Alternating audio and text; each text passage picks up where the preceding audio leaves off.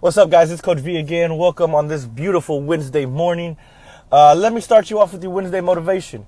It says the fact is you can't train your body or excel at anything before you train your mind. You can't commit to excellence until your mind is ready to take you there.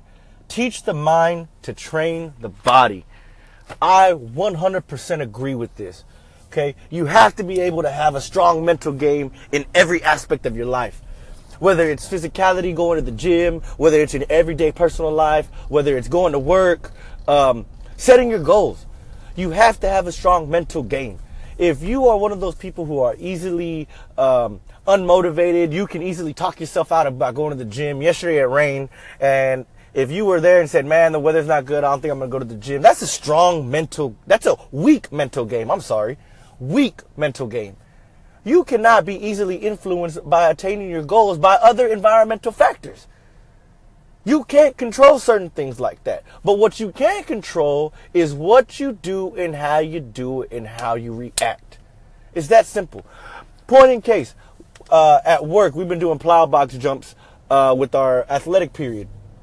And our guys are jumping boxes out. Right now, I'm at 13. I got beat the other day, 14, so I have to go and reclaim that record. But one of the guys could not get on top of the plyo box. And I told him, I said, look, man, you got two options. Either you're going to land on your feet or you're going to land on your knees. If you bail out mid jump, you're going to hurt yourself. You're going to skin your shins. And for anybody who's done plyo box jumps, you damn well know if you bail out, you're going to get hurt. You're shitting your knee. You're, you're, you're going to skin your shins all over the plyo box. You're going to leave some skin behind. Okay. And he couldn't do it. He couldn't do it. He kept bailing out, kept bailing out, kept bailing out, kept bailing. He wanted to stop. I said, look, listen. Turn around. Don't even look at the boxes. Just turn around. And he looked at me, a little bit reluctant, and he turned around. And I said, on a count of three, you're going to turn around, and all you're going to do is jump. Jump the boxes. Don't even think about it. Just turn it and jump it. I said, okay. So I said, one, two, three. Turned around, cleared the boxes, stood straight up in amazement. He was like, whoa, wow. I said, look, at the end of the workout, when we brought all the boys together, I said, look, boys, men. This is a mental game. The only enemy and the only competition you have is yourself. You must teach your mind to be above all. The pain is nothing. It is not real. The, the defeat is just something that your mind created you have to continue pushing your mind and be mentally strong. If you if words hurt you, you're not strong. You can be the strongest person in the world, but if somebody comes up and calls you a bitch and you cry about it, you're not mentally strong.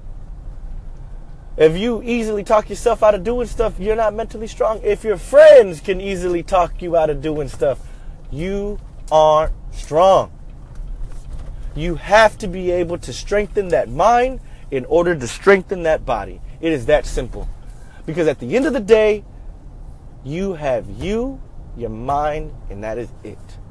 Control it, strengthen it, just the way you want to strengthen and change your body. With that being said, guys, y'all have a great Wednesday. I hope y'all have a good one, and I will be back later. Have a good one, guys.